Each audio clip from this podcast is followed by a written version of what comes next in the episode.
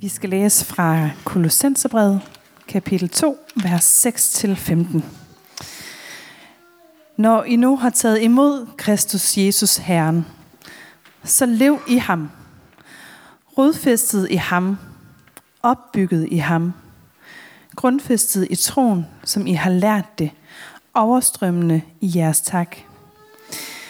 Se til, at ingen fanger jer med filosofi og tom bedrag, der bygger på menneskers overlevering, på verdens magter og ikke på Kristus. For i ham bor hele guddomsfylden i kød og blod. Og i ham, som er hoved for al magt og myndighed, er I blevet fyldt med den.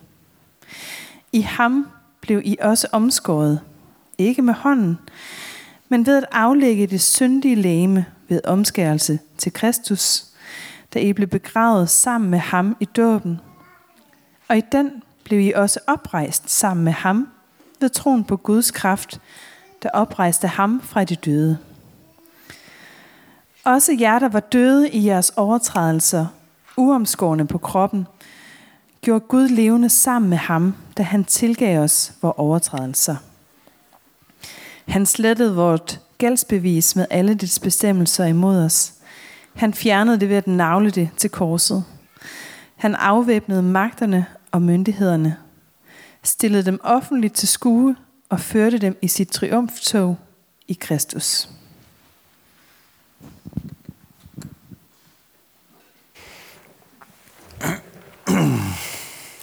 Hej øh, med jer. Tak for indbydelsen til at komme og være med øh, sammen med jer til jeres gudstjeneste her i dag.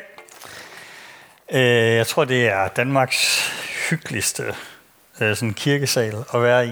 Øh, eller det, øh, jeg har været i mange kirker rundt omkring, og jeg, jeg tror ikke, jeg, jeg har været i nogen, der er mere hyggelig end den her. Øh, så, så, så det skal I have. Og, øh, og når jeg sådan er rundt og kigger, eller når jeg, altså jeg, jeg er altid sådan fascineret af at gå og tænke over, øh, hvad siger det sådan om en menigheds gudsbillede, den måde man indretter sit, sit kirkerum på? Det kan I jo så overveje. Øh. Ej, og det er jo ikke fordi, at jeg tænker, at I mest synes, Gud er hyggelig, men altså, øh, men det, det er bare, altså, men det, der er noget nærhed, og der er noget varme, og der er noget fællesskab, og der er noget sådan, kom her og sæt jer og have det godt. Og, Lige præcis. Godt sagt. Virkelig godt sagt. Ja, øhm, jeg skal måske lige sige, øh, at øh, jeg, jeg hedder Arne, og jeg øh, har min hverdag sådan i Vole, lidt uden for Silkeborg, hvor jeg bor sammen med min hustru og fire børn. Og så er jeg landsleder i børne- og ungdomsræser. Så jeg kan godt mærke, at det trækker sådan lidt i mig at komme ud og se, hvad de egentlig laver derude. Men nu har jeg jo sagt ja til at være herinde. Øh, så det, det slipper jeg nok ikke for. Øhm, også tak for at invitere mig igen. Øhm, og øh, når jeg sådan lige hører de her vers, øh, som jeg har sagt ja til at prædike over i dag, øh, blive læst op, så kan jeg godt lige mærke, at jeg sådan bliver lidt overvældet over øh, de her ord. Fordi det, det er godt nok wow, tænker jeg. Altså Paulus, han var sådan op på den sådan helt store klinge. Øhm, men jeg nåede ikke længere end til det første vers i min forberedelse. Så det, det, må, det må I bære, bære over. Men der er, ellers, der er jo tusind ting i de her øh, vers, som man kan dykke ned i. Altså bare det her med, at Paulus øh, altså, våger at sige, at hele guddomsfylden bor i os. Altså, det er faktisk det, han skriver. Det er jo sådan fuldstændig crazy. Øhm, og det, og det kunne man sige helt vildt meget om, og man kunne sige helt vildt meget om det her med, at Gud bliver kød og blod, som han også skriver om. Man kunne sige helt vildt meget om, at han fjerner vores gældsbevis og navler det til korset, og han har overvågnet magter og myndigheder og fører dem i triumftog, og alle de her ting. Men, øh, men jeres tema er jo livet i Kristus. Og liv, det er ikke teori. Liv, det er først og fremmest noget, der bliver levet Øhm, og det er noget praksis. Så derfor ved jeg faktisk heller ikke helt, om jeg kender jer godt nok til at holde den prædiken, jeg kommer til at holde i dag. Men jeg kender Pelle godt nok til at vide, at han kan så altid rydde op efter mig, hvis det er. så det håber jeg, at... Øhm, jeg håber, det, det lander, hvor det skal. Der var en, der bad herovre før om, at, at de ord, jeg siger der, at de må lande det rigtige sted, eller et godt sted, og det håber jeg virkelig, at I vil lytte øh, og høre alt, hvad jeg har at sige dig i aller, aller bedste mening. Øhm, og det her med livet i Kristus, det er også, altså det, jeg kommer også til at tænke på, at øh, det, der bare, det, det, det er virkelig nemt at sige rigtig, rigtig mange flotte, store ord om det. Øh, vi sang også, og, det, og jeg er vild med den sang, altså Be My Everything. Altså, det er store ord, altså Jesus i, min, mit, i mit åndedræt, Jesus i min bøn, Jesus i min smerte. Altså, det her, den, den her længsel efter, at Jesus må komme til at fylde alt i mig. At jeg ikke, at, at, at Jesus må gennemsyre mig så meget, at det ikke er til at skælne, hvornår jeg begynder, og hvornår Jesus begynder. Eller hvornår jeg slutter, og hvornår Jesus begynder. At vi må være smeltet sammen til et. Den længsel kan jeg godt genkende. Øh, det ved jeg ikke, om I kan, men, ja, men, men det, det er virkelig, den bøn, det er. Og nogle gange så er det også okay, at det bare er en bøn. At det, det er det, det begynder med måske. At vi beder om, at Jesus han må, fordi vi kan se, at det er han ikke. Det kan jeg i hvert fald se i mit liv. Man kan sagtens se, hvornår jeg slutter, og hvornår Jesus begynder, skulle jeg hilse at sige. Øh, men den længsel efter, at det ikke må være sådan, den længsel efter, at jeg hver dag må tage et lille bitte skridt tættere på, på det her mål om. Ja, det er noget af det, det kommer til at handle om i dag. Jeg skal sige lidt om teori, men jeg skal også sige noget om, hvordan vi måske begynder at tage nogle skridt i praksis. Men først skal jeg måske lige tage med, øh, fordi den her, jeg har givet prædiken i dag titlen Fodspor i Leverpostein. Og øh, man kan jo slippe afsted med mange ting som prædikant. Og, og også give mærkelige titler, fordi det er jo ulækkert bare. Altså, at have fodspor i Leverpostein. Det, men grunden til, at jeg kom derhen, har jeg bare lige lyst til, for at I skal synes, at jeg er vildt mærkelig og ulækker, så har jeg brug for, at I lige ved, hvad der er baggrunden for det.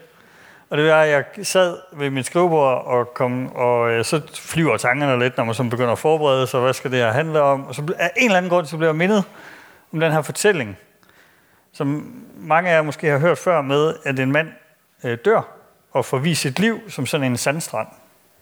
Og så er der sådan to sæt fodspor. Øh, han står og snakker med Jesus. Og så, øh, så, så kan han jo godt regne ud, ah, at det er mig og Jesus, der går ved siden af hinanden. Og så nogle gange, så er der kun et sæt fodspor. Og så bliver manden sådan altså lidt frustreret og sur på Jesus og siger, hvorfor forlod du mig dengang, jeg havde det allersværst? Og så siger Jesus, jamen der er bare jeg der. Og det er jo en smuk øh, fortælling, og øh, den hørte jeg for første gang for mange år siden. Øh, og man hører sådan lidt violinerne og øh, bølgeskulpen der er nede på stranden, og det er smukt, og jeg forestiller mig, at solen er ved at gå ned, og man ser de her to sæt fodspor sådan hele vejen ned langs med sandet. Og det er meget idyllisk, det hele. Øh, men så kommer jeg til at tænke, om det er jo egentlig også lidt ærgerligt. Fordi altså, det er jo synd for manden, tænker jeg, at han slet ikke opdagede, at Jesus bar ham. Altså, det, det, der, det der er gået glip af noget, vil jeg sige. Og så tænker jeg, hvad er det modsatte af en idyllisk sandstrand? Det var leverpostej. Øh, så, ja, det var sådan, min hjerne lige fungerede på det tidspunkt. Øh, og så tænker jeg, gid, vi må, gid, at det må være sådan for os, at vi må opdage Jesus, når han faktisk bærer os. Og det, var, det blev så lige til leverpostej. Fordi jeg tænkte, at det er, jo, det er jo faktisk der, jeg har lyst til at opdage, at Jesus er der. Det er i min hverdag. Den der Altså de der mandag, tirsdag, onsdag, torsdag, fredag, også lørdag og søndag. Fordi det er det, livet består af. Vi får aldrig andet end mandag til søndag. Nå, så det var, det var bare lige for lige at tage med ind bag det. Det kan godt være, at jeg skulle have gjort det. Men det, det var nu det. Men det, det var fordi, jeg tror faktisk, at Jesus han har den her ambition om, at vi må få et møde med ham, også i hverdagen. At det ikke er så at sige nok for ham, at vi skal opdage ham en gang, men at vi faktisk skal opdage ham nu. ja. Når Paulus han taler om det her liv i Kristus, øh, og det gør han mange steder, det gør han her i Kolossenserbrevet også, som i øvrigt er et helt fantastisk øh, brev. Øh, men der, hvor jeg tænker, at vi må begynde, øh, hvis, vi skal, hvis vi skal finde ud af, hvad det vil sige, hvad betyder det? Jeg er, sådan, jeg er lidt optaget af det her med, hvad, be, hvad betyder ting? Hvad ligger der egentlig bagved? Hvad ligger der under det, der bliver sagt? Så når, når I har et tema, der hedder livet i Kristus, øh, øhm, så, er det, så, har, så er det på en eller anden måde noget med det her med Jesus at gøre. Så tænker jeg, så er det jo der, vi må begynde. At hvis vi skal finde ud af, hvordan et liv i Jesus ser ud, så må vi først og fremmest begynde med at have et fokus på Jesus. I stedet for på os selv, eller på vores hverdag, eller på alle mulige andre ting.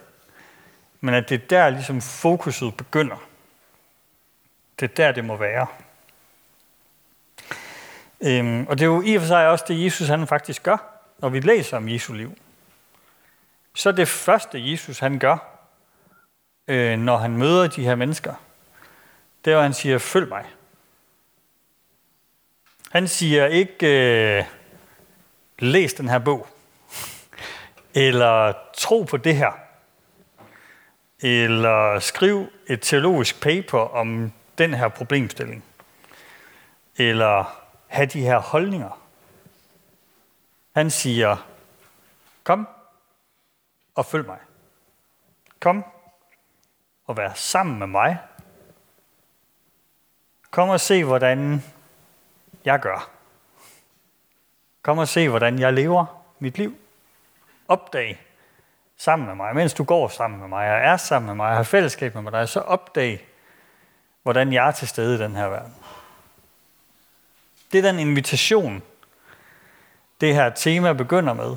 Det er den her invitation, som den her forandring måske begynder med. Kom og følg mig. Og det gør disciplerne så. Øhm, I tre år. Dem vi læser om. Altså, der er jo selvfølgelig de her 12 apostle, men jeg tænker også, at der har været, det læser vi også om, og der er sådan lidt forskellige sprogbrug omkring det, men jeg tænker, lad os bare øh, tage hele pakken med, og ikke bare begrænse det til de her 12, men der har været mange discipler af Jesus. Mænd og kvinder, børn og voksne. Men der er 12 af dem, der får lov til at følge Jesus sådan helt tæt. Øhm, og det gør noget forskelligt ved dem. Det er at følge Jesus helt tæt. Øh, der var engang en, der læste, eller der, ikke der læste, men der skrev en bog, der hed øh, En helt overkommelig disciple, hvor han simpelthen har taget alle versene i Nye Testamentet, hvor, der, hvor ordet disciple indgår, og så har han prøvet at finde ud af, hvordan, hvad, hvad det lige sådan hænger sammen, eller hvordan det ser ud. Nå, men der var noget, der gik op for mig der. Altså det her med, der går sådan halvandet år, for eksempel, før den første af disciplerne overhovedet bekender, hvem Jesus han er. Altså vi er halvandet år inde i det her discipleforløb, før der er en, der overhovedet sådan bekender troen for første gang. Det synes jeg, der er værd sådan lige at stoppe op over for at tænke over. Jeg synes også, det er værd at stoppe op og tænke om sådan en som Judas for eksempel. Kommer han, begynder han på noget tidspunkt at tro på Jesus? Sådan på den måde, vi tænker. Sådan det med at have tillid til ham, tro på, at han vil ham det bedste, tro på, at han er Guds søn. Alle de der ting, som vi vægter højt, hvad skal man sige. Det var bare lige nogle overvejelser omkring. Øhm, og hvordan alt det her det tager sig ud, det kan vi jo så læse om i evangelierne, altså de her fire første bøger i det nye testamente. Øhm, og vi kan læse om det her liv, som Jesus han lever. Og jeg tænker, det er et smukt liv. Det er et dragende liv. Øh, og jeg tænker, wow, det er virkelig et liv, som jeg godt gad at leve. Altså ikke fordi, jeg, jeg har, altså, jeg har ikke lyst til at rejse 2.000 år tilbage i tiden og leve i Israel-Palæstina på det her tidspunkt. Det, det er jeg faktisk glad for, at jeg ikke gør. øh, men sådan den der, men essensen, øh, det Jesus er optaget af, det gad jeg faktisk også godt at være optaget af. Den måde, Jesus han møder andre mennesker på, det gad jeg godt at kunne.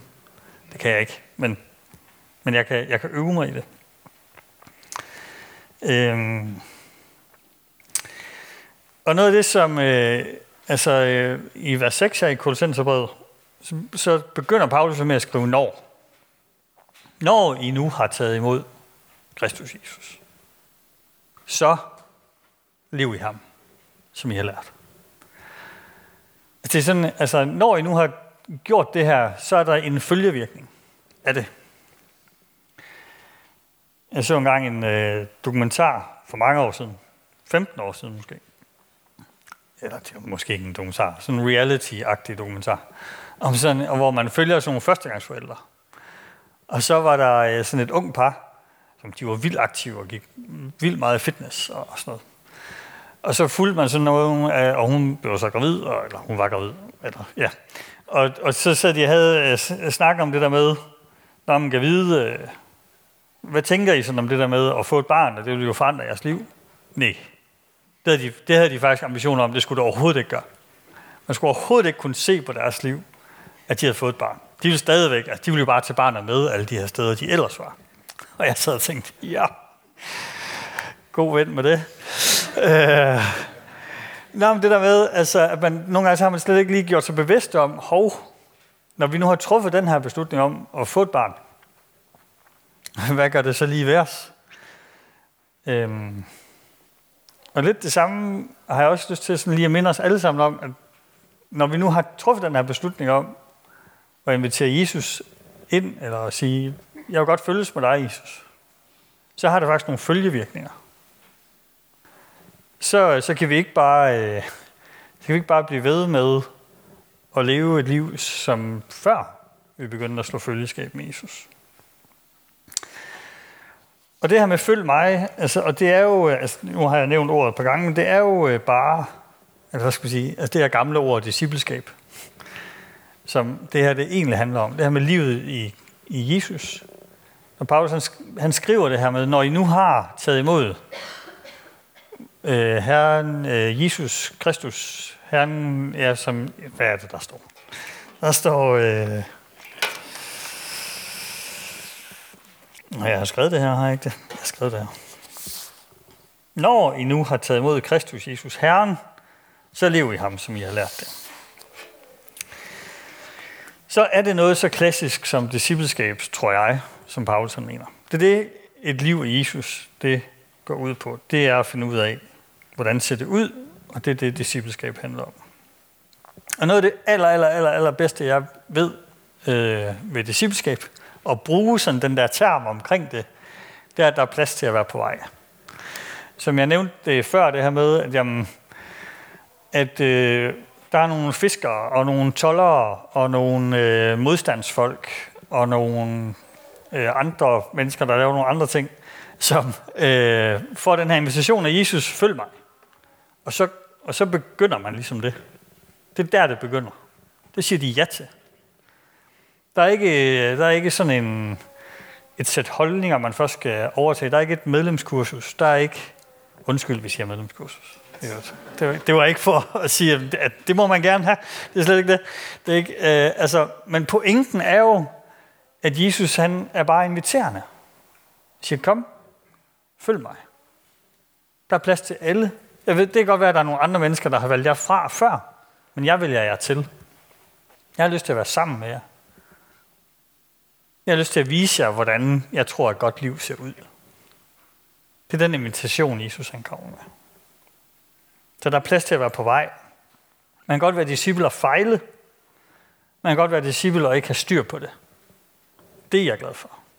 Fordi der er rigtig, rigtig meget, jeg ikke har styr på. Der er rigtig, rigtig meget, jeg bliver nødt til og vende tilbage til igen og igen og igen og igen. Og igen.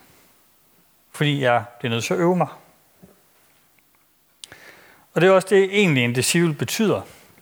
Okay, jeg kan huske, hvad ordet er på græsk og sådan noget. Ikke? Men, øh, hov, men øh, det betyder egentlig en lærling. Altså, der er ikke så mange, der render rundt i dag i 2023 sådan og siger disciple. Ikke så mange uden for det her rum i hvert fald, eller uden for kirken. Så hvis vi skal sådan bruge et almindeligt ord om det, så kunne det være en lærling. Det ved de fleste måske mere være. Og det er en, der er under uddannelse. En lærling. Og det er en, der skal lære et håndværk, Som regel i hvert fald. På en eller anden måde. Der var en, I gamle dage havde man måske også det her, der hed mesterlærer. Det har stået i mesterlærer. Jeg ved ikke, hvor gamle dage vi skal ned i nu. Ja. Øhm, men, men der er i hvert fald noget omkring det der med at se på en anden, hvordan han gør det, eller hun gør det, og så prøver jeg at gøre det på samme måde. Fordi det er den gode måde at gøre det på. Fordi der er en, der har noget erfaring.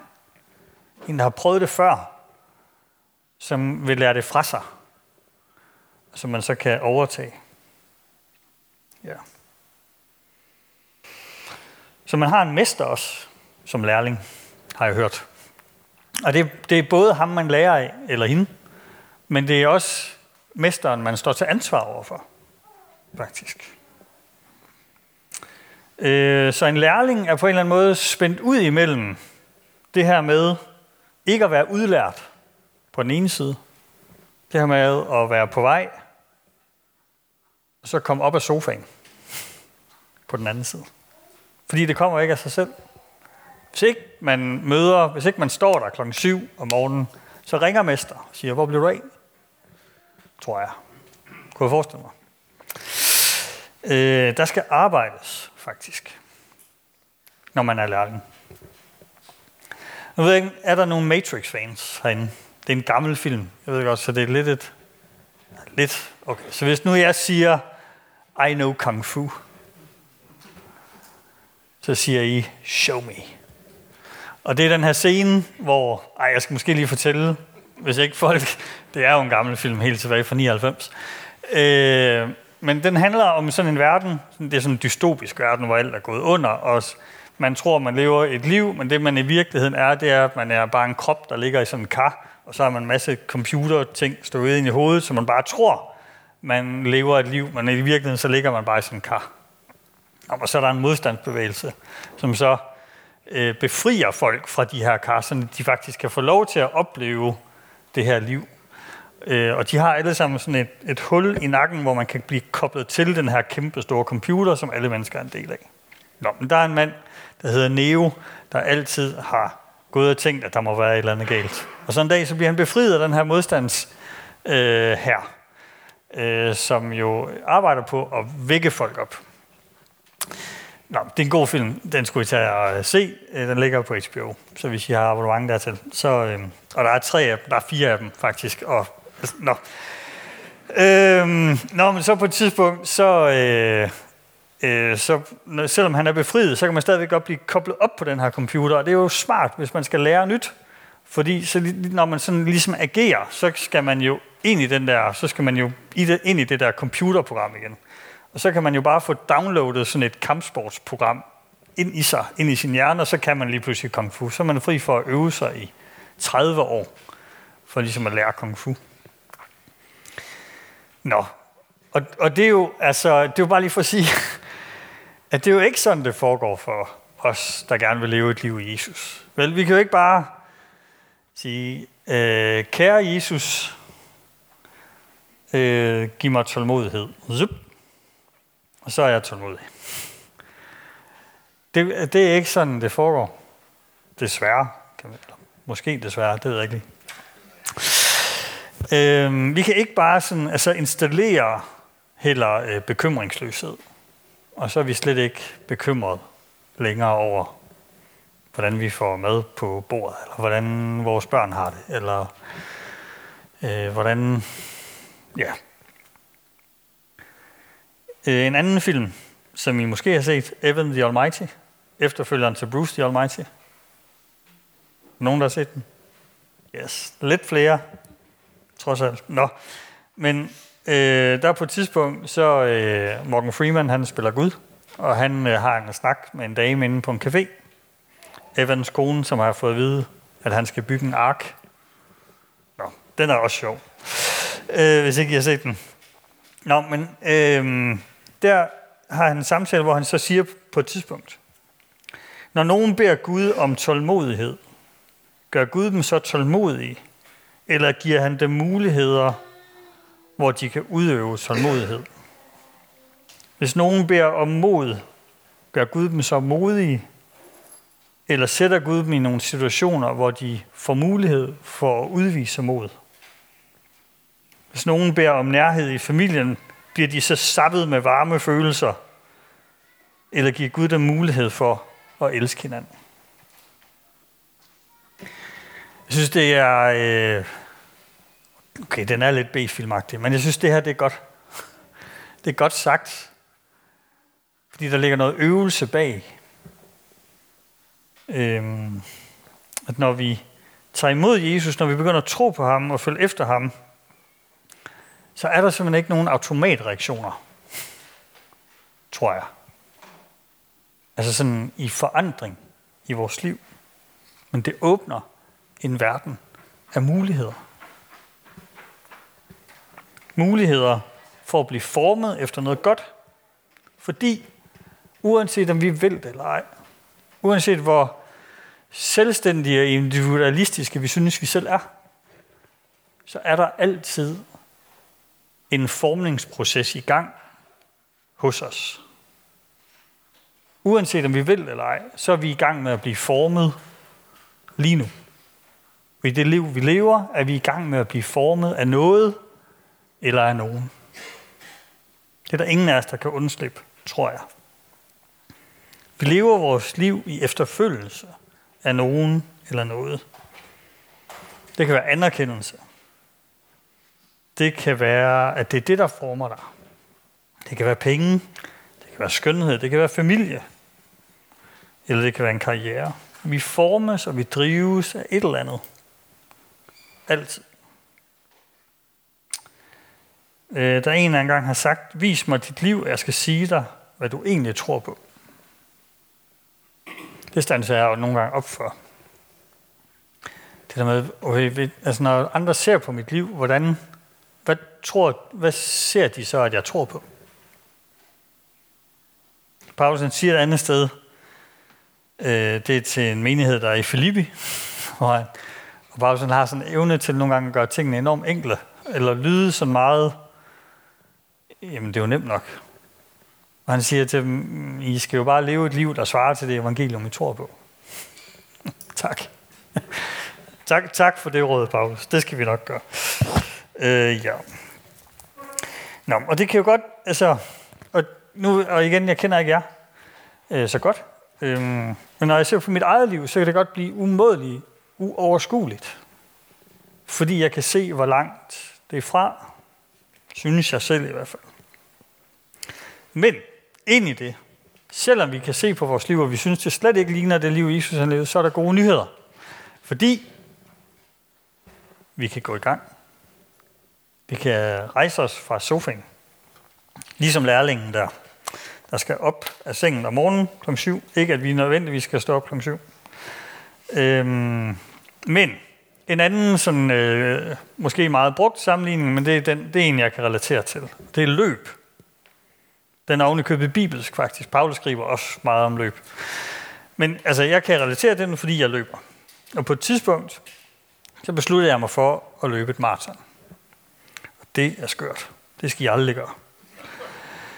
Øh, men selvom jeg, og når jeg havde truffet den beslutning, så var det jo ikke sådan, at jeg træffede den beslutning om mandagen, og så løb jeg maraton om tirsdagen.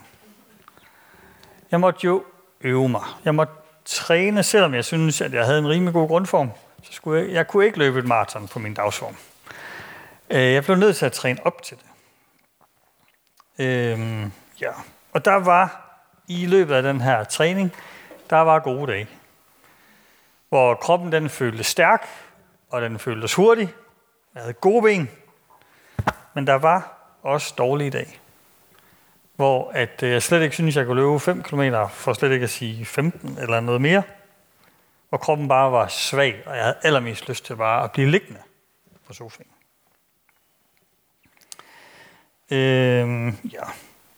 Jeg begyndte heller, faktisk heller ikke helt fra nul. Altså, jeg kunne godt bevæge mig. Øh, altså, jeg havde, der var en grundform at, at arbejde sig ud fra. Og så øh, gjorde jeg også det, at jeg spurgte min familie, faktisk. Det er der nogen, der glemmer, har jeg hørt. Øh, men, og, og det er fordi, at, at det er vigtigt, øh, læste jeg mig til. Fordi det tager lang tid at træne. Altså det tager meget tid at træne op til et maraton. Så derfor, når man har fire børn og en kone, så bliver man lige nødt til lige at afstemme sådan forventninger. Øh, er det okay, at jeg gør det? Jamen, og det var det, heldigvis. Øh, ja. Og så øh, skete der også noget med mig undervejs, lagde jeg mærke til det her med, at når jeg løb, og når jeg trænede op til det her maraton, så blev jeg mere opmærksom på andre, der løb.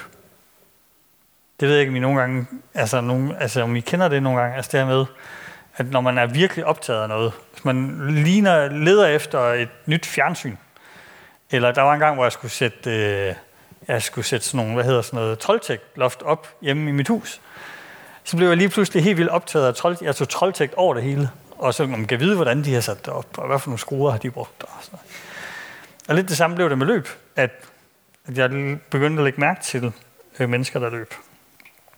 Øh, og så snakkede jeg med andre, der trænede, og jeg læste mig, og så gik jeg i gang. Alle kan løbe et maraton. Det er ikke sikkert, at alle skal, men alle kan løbe et maraton. Det er et spørgsmål om at gå i gang. Det kan godt være, at du ikke gider, eller du ikke har lyst. Og det er okay, vil jeg sige. Det er meget, det har stor forståelse for. Øh, men hvis du vil det, så skal du i gang. Så skal du snøre løbeskoene op af sofaen og ud i verden og gå i gang. Det skete nemlig ikke af sig selv. Der var noget intentionalitet bag. Således også med livet i Kristus, tror jeg. Der skal en beslutning til. Der skal noget træning til, og når du går i gang med træningen, så vil der være gode dage, og der vil være dårlige dage. Der vil være dage, hvor du har lyst til det, og der vil være dage, hvor du ikke har lyst til det, hvor du bare har lyst til at ligge på en sofa. Det kræver tid. Der vil også ske det, at du vil få øje på andre, der er i gang med det samme som dig. Der vil være et fællesskab omkring det. Fordi når man møder hinanden, og man godt kan se, at den anden også har det hårdt ude i skoven eller på fortorvet, når man lige passerer en anden løber, så får man ligesom anerkendt den ikke. Fordi man ved godt, det er hårdt, det man har gang i. Og øh, så skal vi i gang, og der skal også være noget intentionalitet omkring det. Så derfor vil jeg slutte af med nogle praksistanker omkring det her. Jeg ved ikke engang, hvor lang tid jeg har brugt. Men hvis det bliver for kedeligt, så må I bare stoppe mig. Eller råbe, hold op. Ja. Øhm, ja, men det, det første spørgsmål, jeg kunne tænke dig, mig, at du stiller dig selv, når, når du skal i gang med den her træning, det er, når du ser på Jesus, og det liv, han levede, hvad bliver du så særligt draget af? Jeg tror faktisk ikke, vi bliver draget nødvendigvis af det samme. Men når du læser evangelierne, prøv, det kan være, at du måske bare skal begynde med at læse evangelierne, og så med det her spørgsmål en mente, hvad bliver jeg allermest draget af? Hvor er det, jeg kunne tænke mig at ligne Jesus allermest? Eller måske er du typen, der elsker en god udfordring. Så skal du måske stille dig selv spørgsmålet, hvad bliver jeg allermest udfordret af hos Jesus? Er det, er det den enkelhed, han har omkring sit liv? Er det bekymringsløsheden? Er det måden, han møder andre mennesker på, den måde, han er i relation til andre på, som du tænker, wow, man, det gad jeg bare godt. Er det hans kompromilløshed?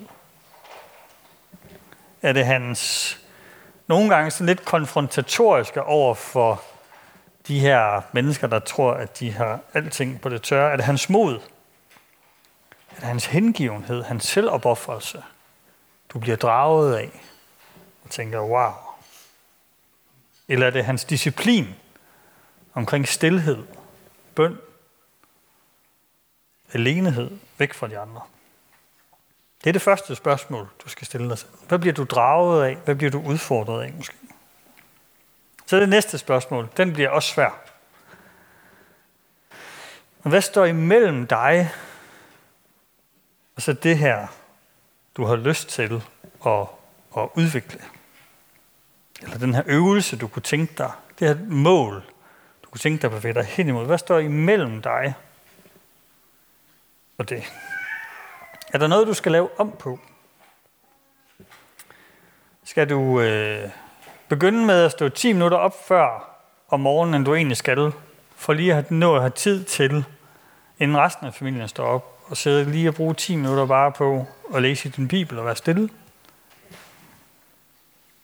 Skal du holde op med at øh, drikke alkohol? Det kunne også være en ting. Skal du lave mere plads i din kalender? Er der en smartphone, der skal kyles langt væk, og skal du købe en dumbphone i stedet for? Skal du sige der abonnement op på Netflix? Der kan være mange ting, der står i vejen mellem os og det mål, vi godt faktisk godt kunne tænke os. Men det er, du bliver nødt til, vi, vi bliver nødt til at reflektere over det. Hvis ikke jeg har et par løbesko, så er det svært. Altså, det er ligesom det første, okay. Så er det dem, jeg skal have fat i. Og så det tredje spørgsmål, det er, hvem vil du gerne gøre det sammen med? Det er vigtigt. Hvem skal holde dig ansvarlig på det? Det kan være, at du er i en cellegruppe her i kirken. Det kan være, at du har nogle venner. Øh, som minimum har du i hvert fald en præst, som godt vil holde dig ansvarlig. Det har, det har han lige sagt til mig nemlig. At det, det måtte jeg gerne sige. Så øh, det kan være, at du skal, når du har besluttet dig for noget, at her, det her kunne jeg godt tænke mig at øve mig i. Den her øvelse kunne jeg godt tænke mig at lave. Så øh, gør øvelsen konkret for dig selv. Beslut dig for, hvor længe du skal gøre det. Og så beslut dig for, hvem der skal holde dig ansvarlig på det. Det kunne for eksempel være, at du skal mødes med en gruppe venner eller med din cellegruppe en gang hver 14. dag. Og så skal I snakke om to ting. Og det er det her med, for det første, øh, hvordan går det med, med det, du har besluttet dig for? Og hvad gør det ved dig? Kan du mærke en forandring hos dig selv i den øvelse, du laver? Og hvad gør det ved din relation til Jesus?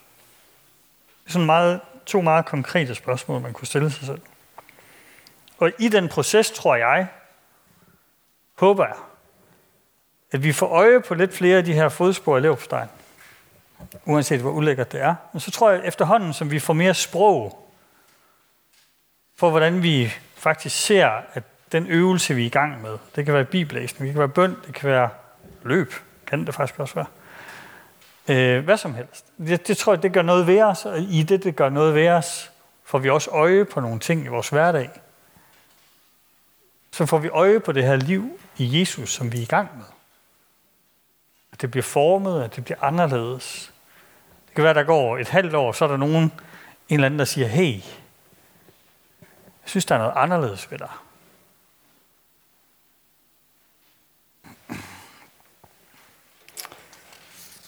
Og så har jeg lyst til at slutte af med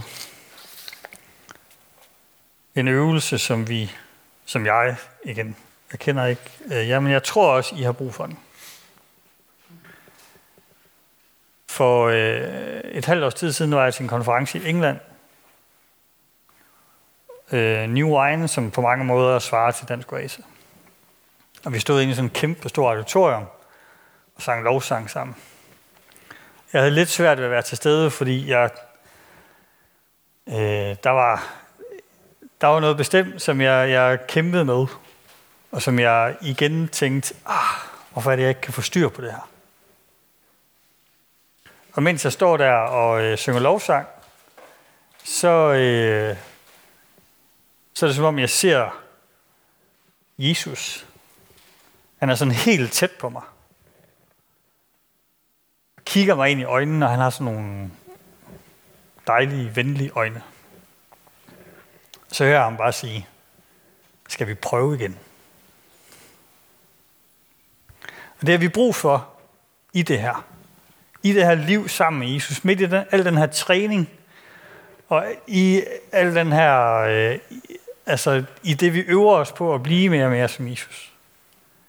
Så vil, der vil være mange dage, hvor vi fejler katastrofalt. Det gør jeg i hvert fald.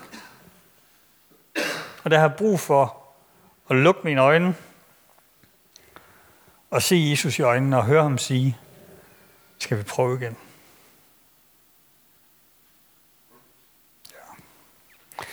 Ja. Øh, skal vi rejse os op, og så lige slutte af med at bede sammen?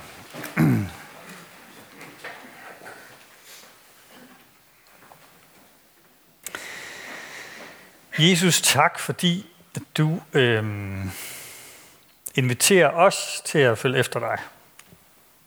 Tak fordi du kan bruge det, som andre har smidt ud.